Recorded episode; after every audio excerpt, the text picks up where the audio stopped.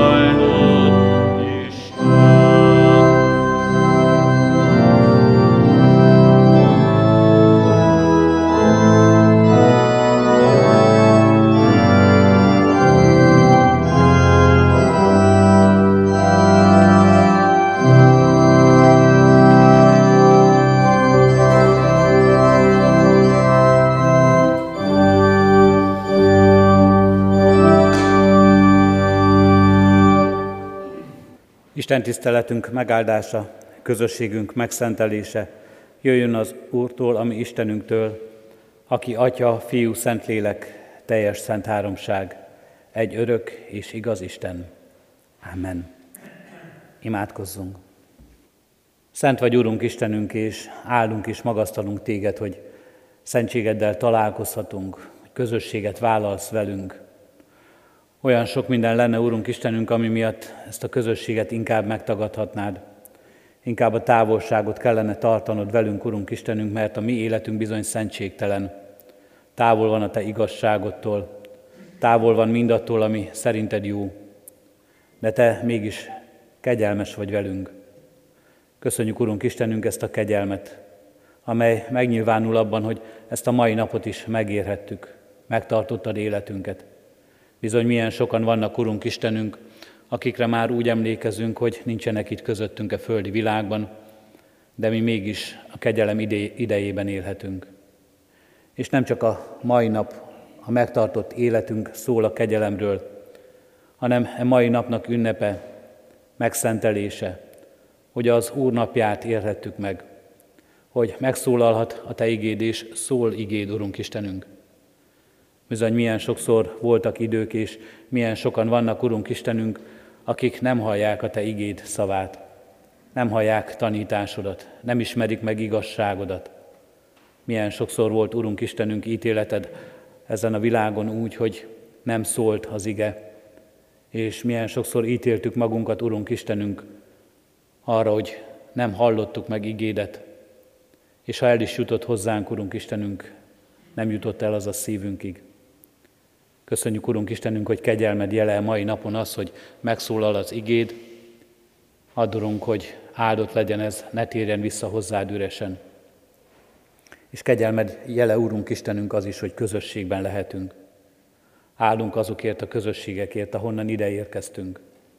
A családunkért, a szeretteinkkel való közösségért. Áldunk, Urunk Istenünk, azért a közösségért, ahova érkeztünk, egy gyülekezet közösségéért, a testvéri szeretetért, az együtt imádkozásért, és azért, hogy együtt egy szájjal és szívvel dicsérhetünk téged. És köszönjük, Urunk Istenünk, hogy ez a mai nap bizonyságtétel is lehet mindenről a kegyelemről és szeretetről. Adurunk, hogy ilyen bizonyságtétel legyen az ajkunkon a továbbmondott ige, ilyen bizonyságtétel legyen a megcselekedett igazság és jó. Erre indíts minket, most kérünk, erre taníts, szent lelked által. Amen. Kedves testvéreim, Isten igéjét hirdetem közöttetek, János evangéliumának 5. részéből, a 22. verséből, Isten igéje szólaljon meg közöttünk az ő szent lelkének áldásával, eképpen. Az Atya nem is ítél meg senkit, hanem az ítéletet egészen a fiúnak adta át. Eddig az hírott ige. Kedves testvérek, Amerika felfedezése után az új világot nem csak kalandvágyó felfedezők, kalandor kereskedők, hataloméhes politikusok, de spanyol és portugál misszionáriusok is ellepték. A missziók fő célja az volt, hogy bármi árjon növeljék az egyház tekintélyét, hatalmát és híveinek számát, keresztényét tegyék a pogány világot. Az indiánok előtt a jezsuita szerzetesek gyakran is szívesen szóltak az utolsó ítéletről, a pokolról és annak minden szörnyűségéről, ahova azok kerülnek, akik nincsenek megkeresztelve, hogy attól való félelmükben könnyebben hajtsák fejüket a keresztvíz alá ezek az emberek. Feljegyzések szerint, hogy még, szemléletes, még szemléletesebbé tegyék a kározottak szenvedését, jól felfűtött kájhákba élő macskákat dobáltak be. Ezt látva az őslakosok szinte kivétel nélkül alig várták, hogy megkereszteljék őket. Ha ezt lehet elkerülni ezzel, akkor bizony mindent megér. Szörnyű ez az egyház történetében, de nem is egyedül álló eset ez. Talán, ha lennének feljegyzések, más népek, akár a Kárpát-medencébe érkező magyarság keresztre, keresztény hitre téréséről, hasonlókat ott is olvashatnánk. Sok minden történt ebben a világban az Isten nevében, ami ma már nagyon szörnyű és szinte vállalhatatlannak tűnik számunkra. És főleg azért, mert milyen szörnyű kép alakulhatott ki Istenről azok szívében, akik így találkoztak vele. Az Isten és az ő papjai nyomában ítélet és halál jár. Szól egy korabeli feljegyzés ezzel kapcsolatban. Valóban vállalhatatlan mindez. Az Isten igének mérlegén különösen is vállalhatatlanná válik. Egyetértek mindazokkal, akiket felháborít és szégyenkezéssel tölt el a missziónak, az evangélium, az örömhír hirdetésének, Isten örömhírének ilyen formájú átadása az embereknek.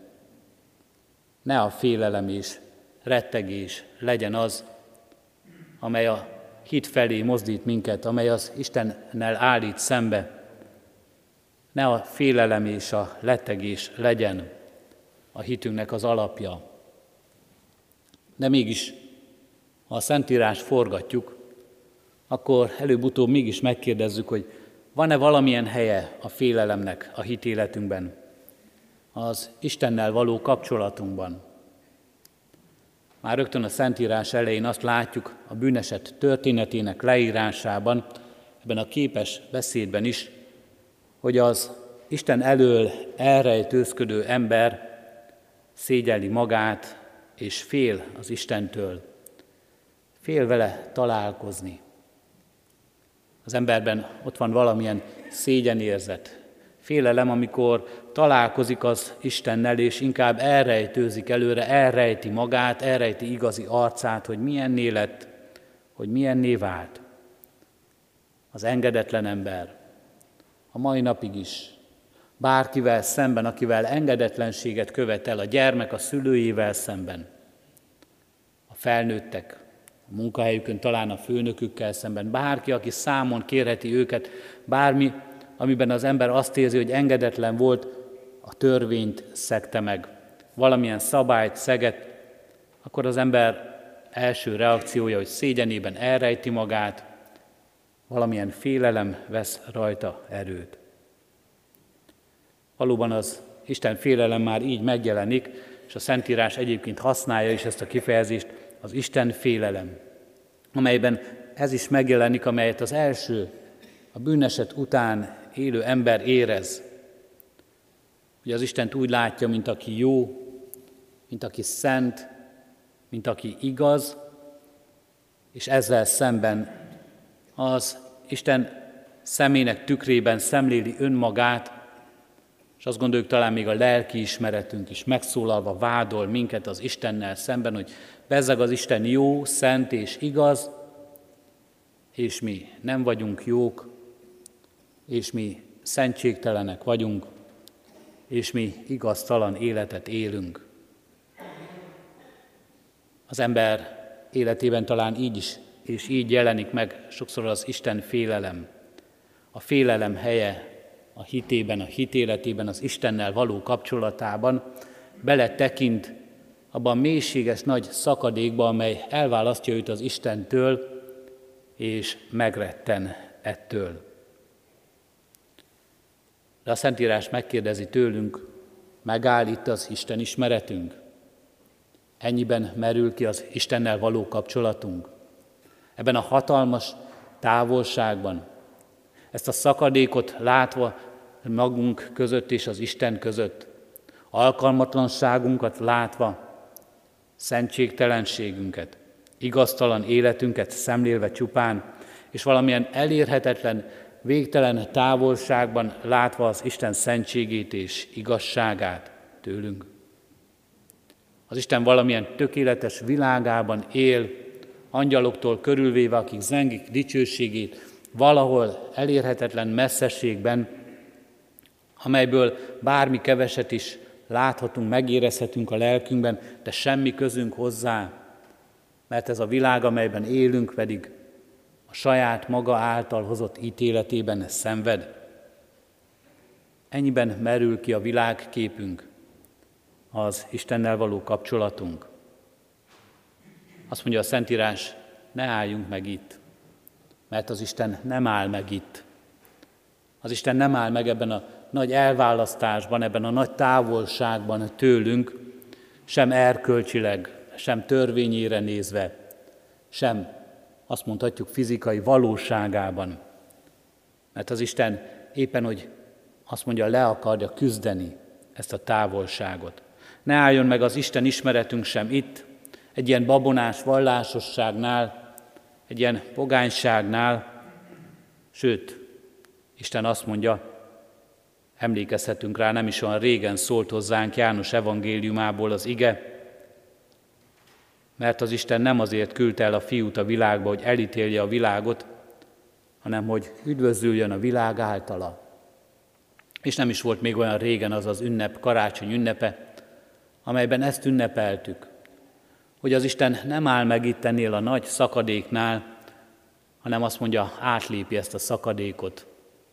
A mennyei, a szent, az igaz, a tökéletes és az örökké való világ és a mi világunk között.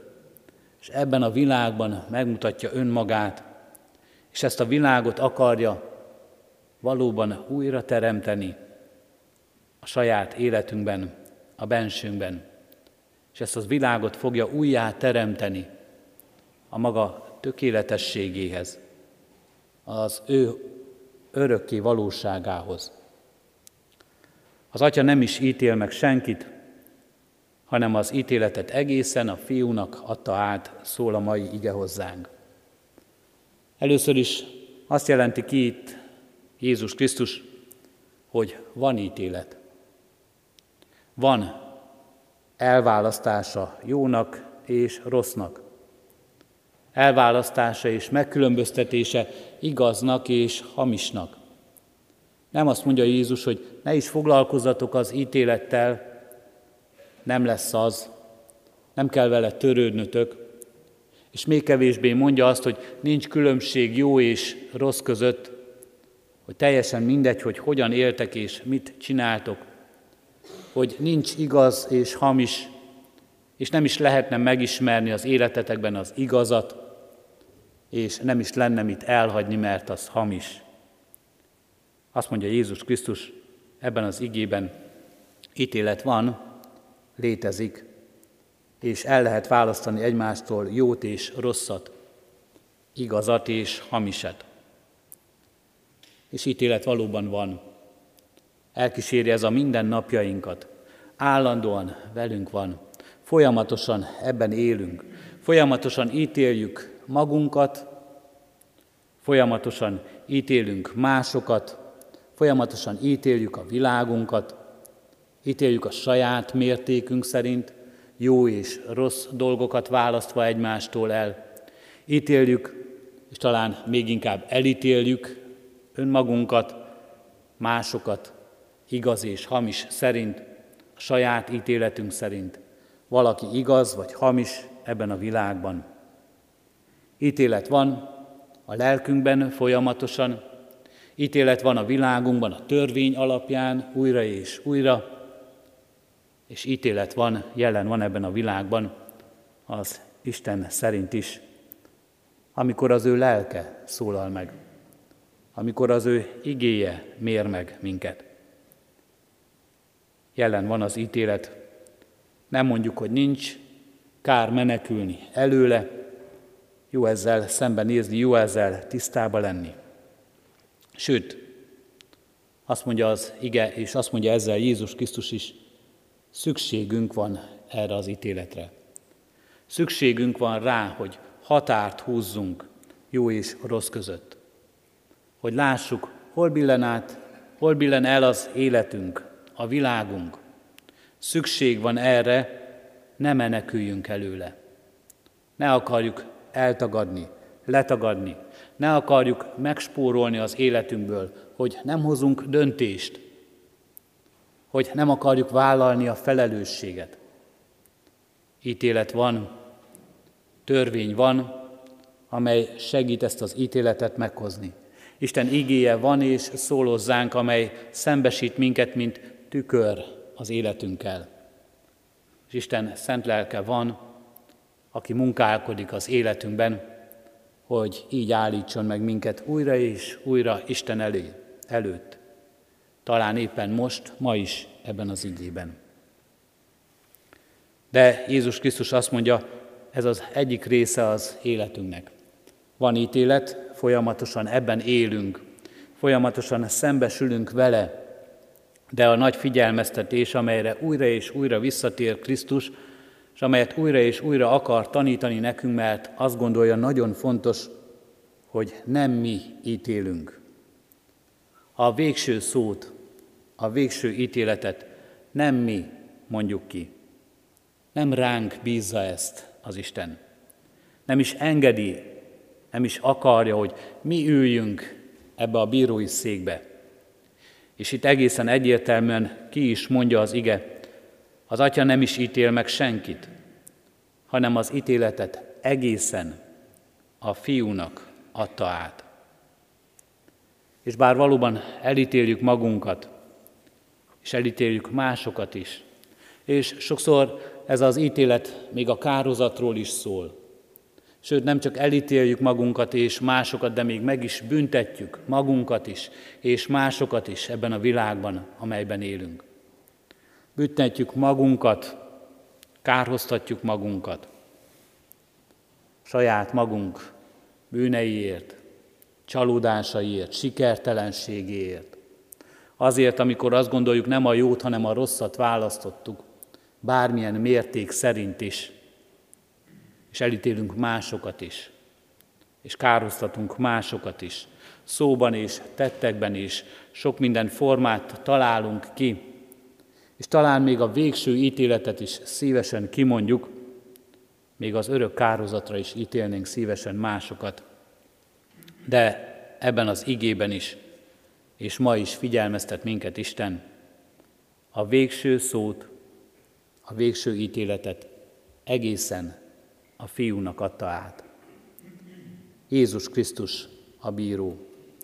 Így látjuk őt, így érkezik ebbe a világba, így jelenik meg, és így magyarázza az Isten igéjét és az ő igazságát. Így jeleníti meg, és így éli meg az Isten igazságát és ítéletét ebben a világban. Ezért jön, hogy az ítéletet egészen magára vegye, hogy a helyettünk és érettünk jogos ítéletet egészen magára vegye, és az áldozatot bemutassa, és a kározatnak erejét elvegye rólunk.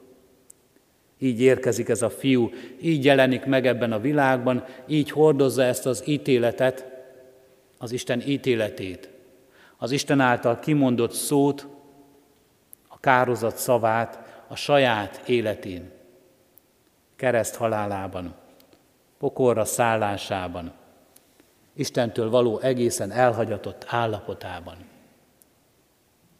És így fordul meg általa, és így fordul meg rajta a mi ítéletünk, és majd így jelenik meg ez a fiú, akinek az ítéletet egészen a kezébe adta az atya, a jelenések könyvében, János újabb írásában, megjelenik a pecsétek feltörőjeként, amelyben valóban ott van igaz és hamis elválasztása, jó és rossz közötti különbségtétel. És így jelenik meg ez a fiú a trónon ülő bárányként, az áldozat bárányként.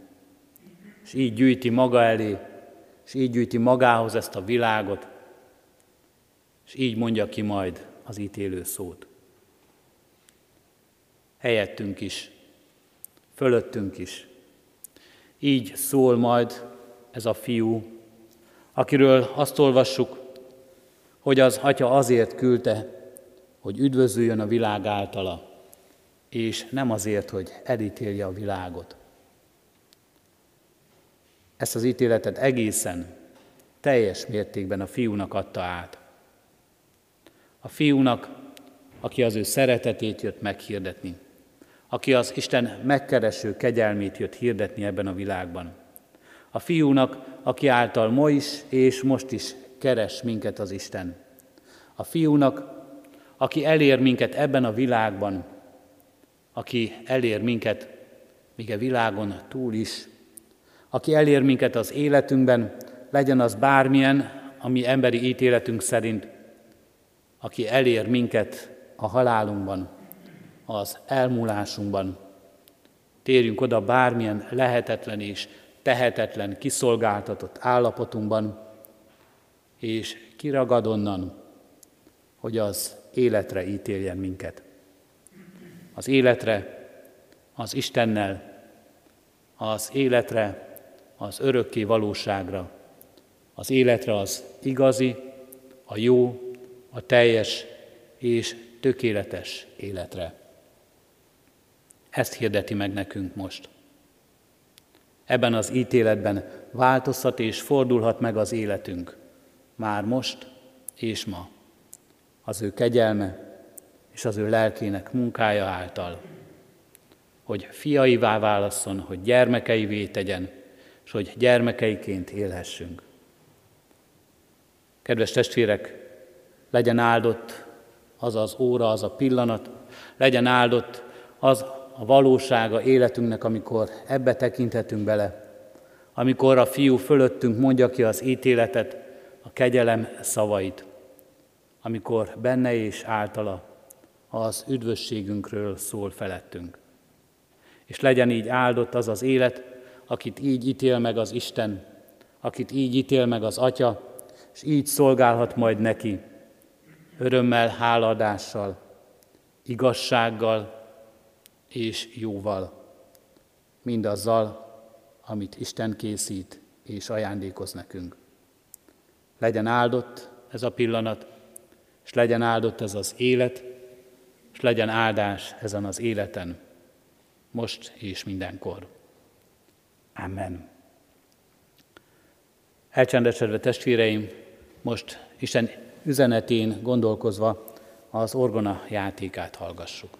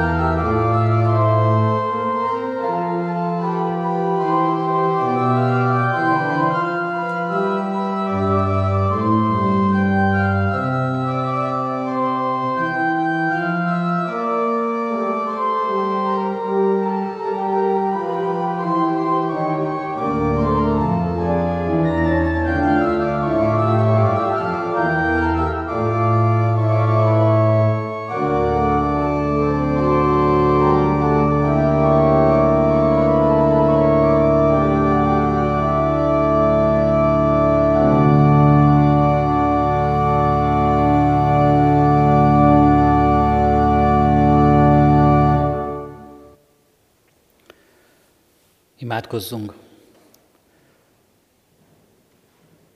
Mennyi édesatyánk, áldunk és magasztalunk téged azért, hogy legyen bármennyire is szentségtelen ez az életünk, világunk, legyen bármennyire is távol tőled, Urunk Istenünk, mégsem lehet annyira távol, hogy Te ne érnél el minket, és mégsem lehet ez, Urunk Istenünk, olyan mélyen, hogy Te ne jönnél utánunk és ne keresnél meg. Áldunk és magasztalunk ezért a kereső szeretetért és irgalomért, amely utánunk jön, amely ma is megjelenik, amelyben ma is találkozhatunk veled. Köszönjük így igéd szavát. Köszönjük, Urunk Istenünk, szent lelked szólítását. Köszönjük, Urunk Istenünk, mindazt a csodát, amelyet elvégzel, hogy bár tele van az életünk ítélettel, önmagunk és mások megítélésével, de mégis Te mindezt fölül írod, Urunk, a Te szeretetedből és kegyelmedből. Te mindebben mégis eligazítasz minket, és kimenekítesz úgy, hogy mindez semmisé lesz, Urunk, a Te ítéletedben és a Te szavad által. Kérünk, Urunk Istenünk, ad, hogy mindezt alázattal fogadjuk, örömmel és háladással, látva magunkat, megmenekedésünket, üdvösségünket ebben. És így könyörgünk és kiáltunk hozzád, Urunk Istenünk, ezért az egész világért, kiszolgáltatottságában, elesettségében és nyomorúságában. Kérünk és könyörgünk, Urunk Istenünk, most mindazokért, akik testi-lelki betegségben szenvednek és gyötrődnek. Hogy te gyógyító kegyelmed és a te helyreállító irgalmad legyen velük. Kérünk és könyörgünk, Urunk Istenünk, mindazokért, akik magányosságban, elesettségükben és teljes kiszolgáltatottságukban úgy érzik, hogy egészen egyedül maradtak. Légy mellettük, Urunk Istenünk, keresd meg őket szavaddal, irgalmaddal. Addulunk, hogy mindazok, akik hozzád kiáltanak, érezzék, Te meghallgatod őket. És mindazok, Urunk Istenünk, akik tanácstalanok, meghallják szavadat és tanácsolásodat. Kiáltunk, Urunk Istenünk, az erőtlenekért.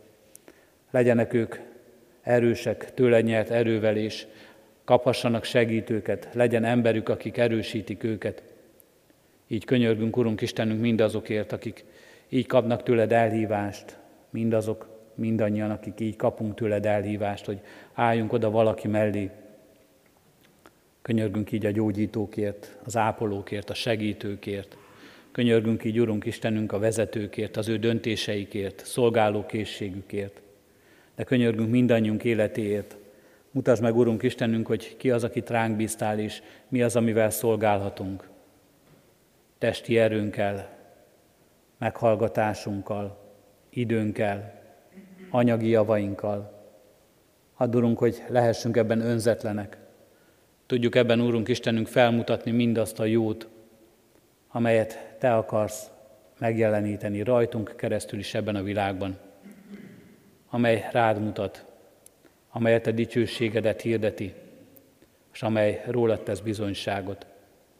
Így áld meg, kérünk közösségeinket, áld meg gyülekezetünket, áld meg a Te egyházadat és annak munkáját és bizonyságtételét ebben a világban. Szólasson ez a Te szolgáló lelkedről, szólasson ez a Te végtelen szeretetedről, elfogadásodról és kegyelmedről. Így képviseljünk Téged, így lehessünk és élessünk gyermekeidként, keresztjénekként. Könyörgünk, Urunk Istenünk, a keresztény világ egységéért, a ránk következő héten az ökumenikus imahét alkalmaiért, az egymást számon tartó szeretetért és megbecsüléséért. Kérünk, hát, hogy ebben is megmutatkozzék a Te hatalmad, a Te dicsőséged, ami gyarló életünkön keresztül. Kérünk és könyörgünk, Urunk Istenünk, hallgass meg most a mi csendes imádságunkat is.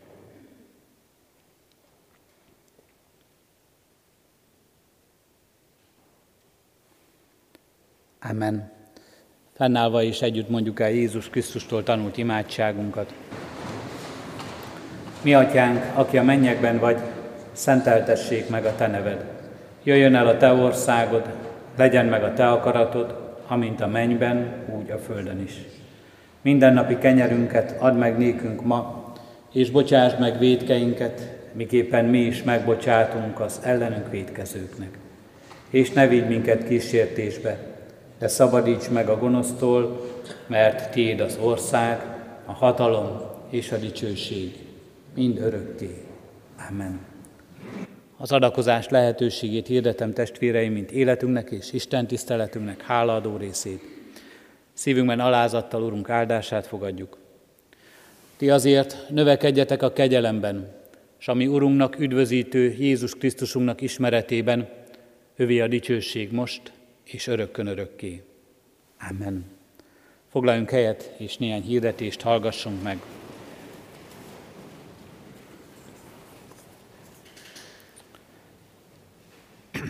Gyülekezetünk híreit és a ránk váró alkalmakat nem csak most itt a szószéki hirdetésben, de az interneten is elérhetjük, ott is nyomon követhetjük. Kérünk ezzel a lehetőséggel, hogyha megadatik nekünk, hogy tájékozódjunk így is alkalmainkról, ránk váró lehetőségekről. A mai napon, még 11 órakor és 5 órakor tartunk Isten tiszteletet itt a templomban. A ránk következő héten ökumenikus ima hét lesz, házigazdái, mi reformátusok vagyunk, itt a református templomban tartjuk az istentiszteleti alkalmakat, de természetesen online és közvetítésre kerülnek, így ott is bekapcsolódhatunk ezekbe az istentiszteletekbe. Igét hirdetnek, hétfőn Kuti József református lelkipásztor, elnök lelkészünk, szerdán a pünkösdi közösségből Szerdi Szilárd,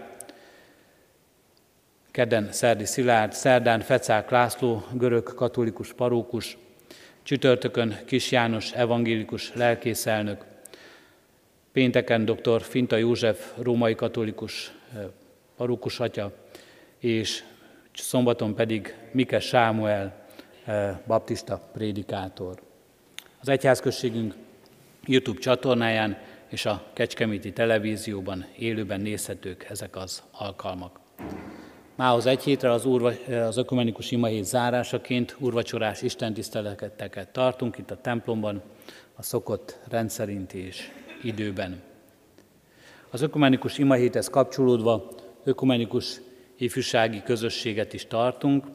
Ez január 24-én délután 5 órás Isten tiszteleten lesz. Szeretettel hívjuk és várjuk erre, természetesen nem csak a református, hanem bármilyen felekezetű keresztény fiatalokat is. Ezt az alkalmat így szervezzük és hirdetjük, adjuk tovább ennek hírét mi magunk is. Kérjük a testvéreket, hogy otthon egyéni csendességünkben is emlékezzünk meg mindazokról, akik a gyász terhét hordozzák. Imádkozzunk Ábel Lászlóni, Farkas Márta, 74 éves, Farkas Péter Istvánné Gál Júlianna 72 éves, Sánta Ferenc 76 éves, Nyúl Dezsőné 84 éves, Sóber Otto 72 éves, Földesi Ferencné Kónya Margit 79 éves, Szelei Zsigmonné Nagy Mária 88 éves korában elhunyt szeretüket gyászoló testvéreinkért. Halottaink vannak, dr. Elek Gyula 81 éves korában hunyt el, január 18-án, holnap hétfőn délután 2 órakor a református temetőben lesz a temetése. Kulai Károlyni Szalai Irén 73 évesen hunyt el, január 20-án, szerdán 3.4.11-kor temetjük. Isten nagyon vigasztalást mindazoknak, akik a gyász terhét hordozzák. Adományok érkeztek az elmúlt héten, egyházfenntartói járulékon keresztül 411 ezer forint, a Széchenyi Városi Misszióra 132 ezer forint, a presbitériumunkban meghirdetett közadakozás a Széchenyi Városi templom építésére eddig összesen több mint 10 millió forint adomány érkezett. Éljünk ezzel a lehetőséggel mi magunk is, és adjuk tovább az adakozás lehetőségének hírét a környezetünkben. Valóban Isten áldja meg a Széchenyi városban templomépítő szándékunkat, és vigye ezt beteljesedésre, és tegye így is teljesebbé gyülekezetünk szolgálatát.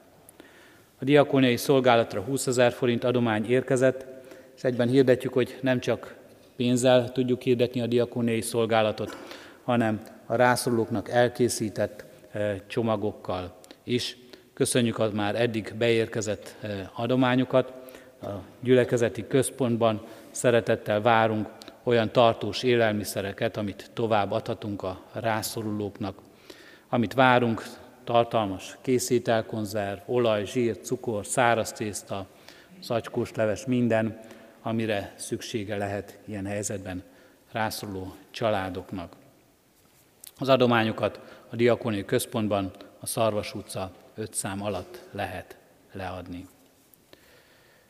A szőlőskert kiadásának támogatására 5000 forint támogatás érkezett.